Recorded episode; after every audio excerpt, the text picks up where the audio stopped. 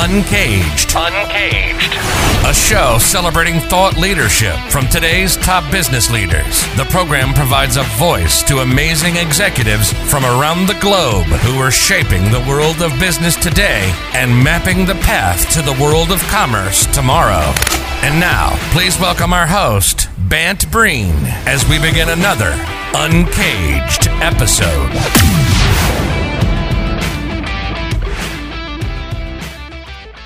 Today we have Stephen Mayer on the show. Hi, Stephen. Good morning, Bant. How are you? Great, great. So, Stephen is the principal and founder of SF Mayer, uh, which is a company that focuses on engineering, architectural, and plan architecture and planning. We'll talk a little bit more about the specific things that SF Mayer is working on in a second, but I, I, would it would it would be limiting for me to say that that's all that Stephen does. Uh, he's also a faculty member at Niagara University and also a published poet. So we'll have to tweeze that one out from you in, in a second, Stephen. But let's let's dig into your background and, and get into it. So tell us a little bit about yourself and how you got to where you are today.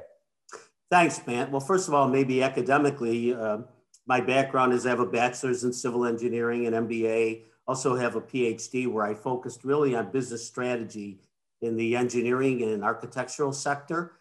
I uh, also am a licensed professional engineer in, in four different uh, different states.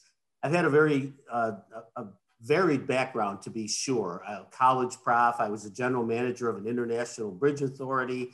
I have my own practice. I write poetry. And it may seem like it's scattered all over the place, but actually, all of that has come together, uh, which has really helped my business. But more importantly, it's helped me work with my clients, especially you know, the ability to, a lot of people think that engineers are all these left brain, you know, the left brain thinkers, but I've been able to bring that right side in too, in terms of empathy and, and do some empathy and also really taking a good hard look at issues that impact my my clients. And that has really helped me build a practice where i'm able to pull all that together and work with uh, engineering firms and other firms as well but i largely focus on the engineering and architectural infrastructure uh, sector. So stephen i mean infrastructure seems to be the thing that i see on every newscast uh, these days as the government uh, mentions that we have to push deeper into rebuilding the U.S. and um, the infrastructure that I think has actually made made the U.S. such a powerful economy.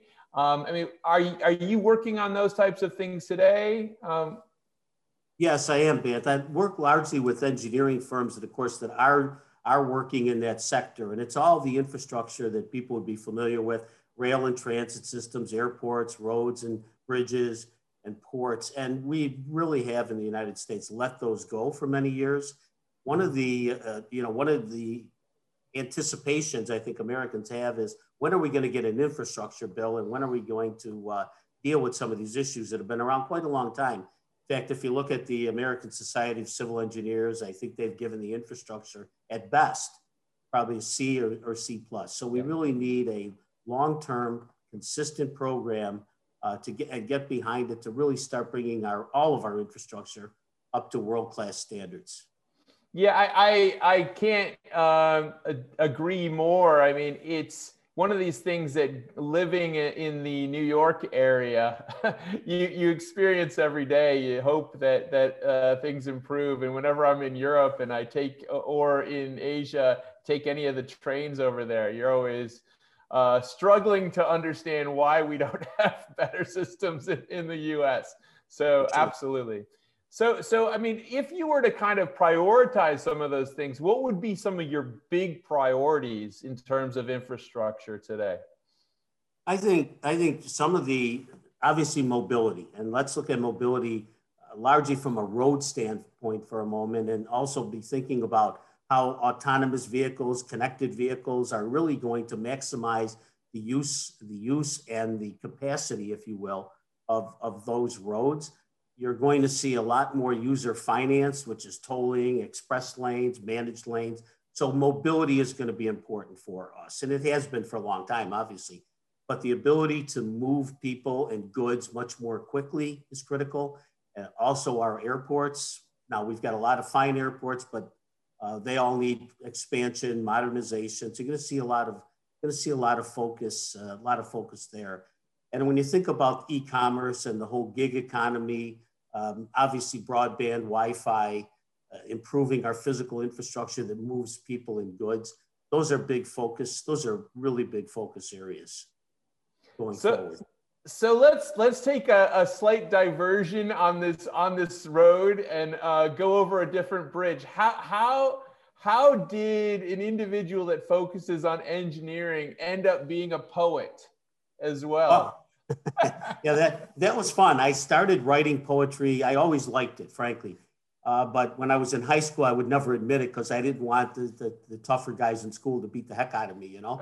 So so what I what I did was I, I was writing last year, and I write about everything in life. I write about the, the broad areas would be nature, spirituality, love, and I write. And so I published my first book. I had it illustrated by a watercolor artist, which was a, a lot of fun. But here's where the poetry and the strategy connection kind of comes comes together into my business side. It gives me when I think about strategy, business strategy, for example, I like a bit a broad palette and say, look, observe what's going on in the environment around you, what opportunities exist. So when I would write, I would just look at everyday events going on in life. In fact, the, the book's in, entitled Exploring Life One Poem at a Time. So it gave me a chance to, to look at you know, the whole environment within which I work and say, what's the art of the possible here? What can I write about? What should I consider? And like I say, it's given me sort of this empathy side as well. So um, it's, and it's really enhanced my writing. I, I, I, write a lot of proposals, engineering type proposals, and the, the um, gift, if you will, of writing poetry sort of softens that engineering side and explains it in terms I think that um, everybody can understand. And I, love say, it. I love it. I, I think it's just that uh, classic link of the left brain and right brain thinking and bringing those two elements to solutions is where you have true groundbreaking solutions. So that that's wonderful. Yeah i've had colleagues say to me poetry you're an engineer. Where'd that come from? Just it's i'm actually working on another book right now which is fun. I'm also working on a strategy book. I, uh, I've been asked to design a course called Professional Services Marketing. It'll be taught at the MBA, the MBA level at Niagara. And what I've done there is I'm writing a, a manuscript for the course and then I'm going to publish it uh, right after that. It's, uh, it's a look at not only engineering services, but accountancy, investment banking, all the professional services.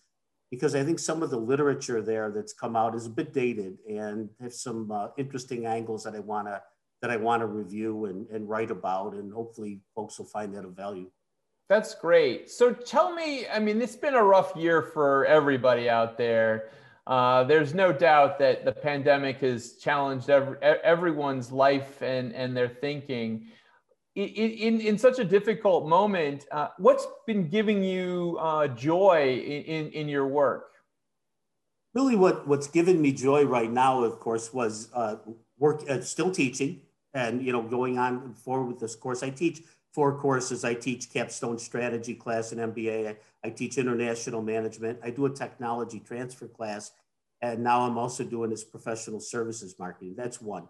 Number two, in the face of all of this pandemic and what we're doing and a lot of Zoom and no, no presentations anymore. And I do a lot of coaching of, of presentation teams. So it's all done, it's all done virtually now. But when firms win work and when a client of mine wins work, that gives me that gives me great uh, that gives me great joy.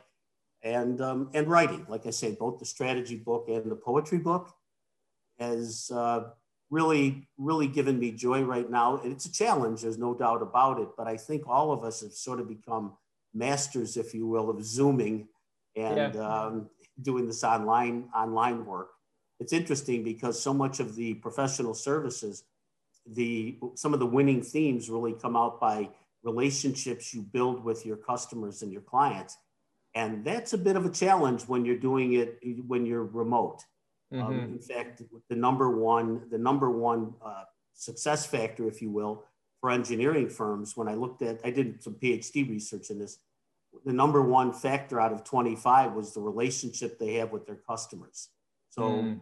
that's a challenge to build that relationship when you're not, you know, face to face. That's true. Yeah, I, I, would say that uh, the deep relationships that we have when we're together is certainly a challenge. But I, I would say that now that we know that there seems to be general consensus going forward to improve the infrastructure of the of the country, I'm I'm hoping that we th- that goodwill will lead to action. Uh, how do you see things uh, going forward over the next, let's say, couple of years? Well, I think you, you mentioned infrastructure. I do think we're, believe it or not, even in this rather rather challenging political environment we're in, I do believe we're going to get an infrastructure bill. Mm-hmm. And I think you're one of the areas where I see technology making a big change is the way in which firms are selected for work. For example, right now, engineering firms typically there's a request for proposal or qualifications issued, say, by an agency, a public authority, even a private firm. And then they submit a proposal and they do a presentation. I see that whole procurement process being radically changed.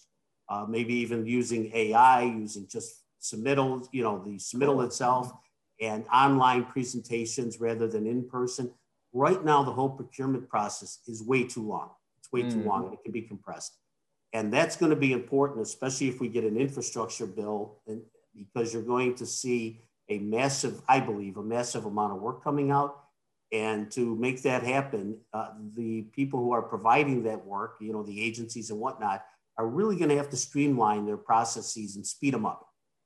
And, I'm, and I'm, I'm hoping that they can do it faster, but also not forget what you clearly are living every day, Stephen, which is the left brain and the right brain. So if we're going to be rebuilding this infrastructure, I hope that it has some artistic qualities as well.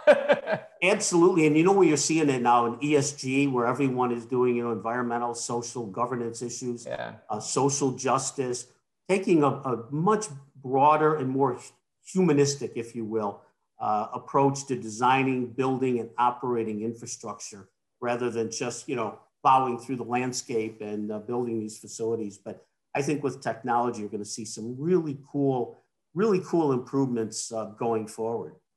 Well, I am personally looking forward to it. And if you can do some kind of new roads in the New York City area, we would all be tremendously appreciative of that. Uh, today, we've been talking to Stephen Mayer. Stephen, thank you so much for joining us on Uncaged. Thank you, Bant. I appreciate it. Uncaged is a program that provides a voice to amazing executives from around the globe who are shaping the world of business today and mapping the path to the commerce of tomorrow. Today, we've been talking to Stephen Mayer, who is the principal and founder of SF Mayer, a company that focuses on engineering, architectural, and planning. Uh, he is also a professor at Niagara University and also a published poet. And we'll have we'll have to hear have you back, Stephen, when your your your next book of poetry comes out. Looking forward to it, Bant. Thank you very much. Thank you. Thanks for being okay. on the show. Thank you. Take care. Ciao. Bye bye now.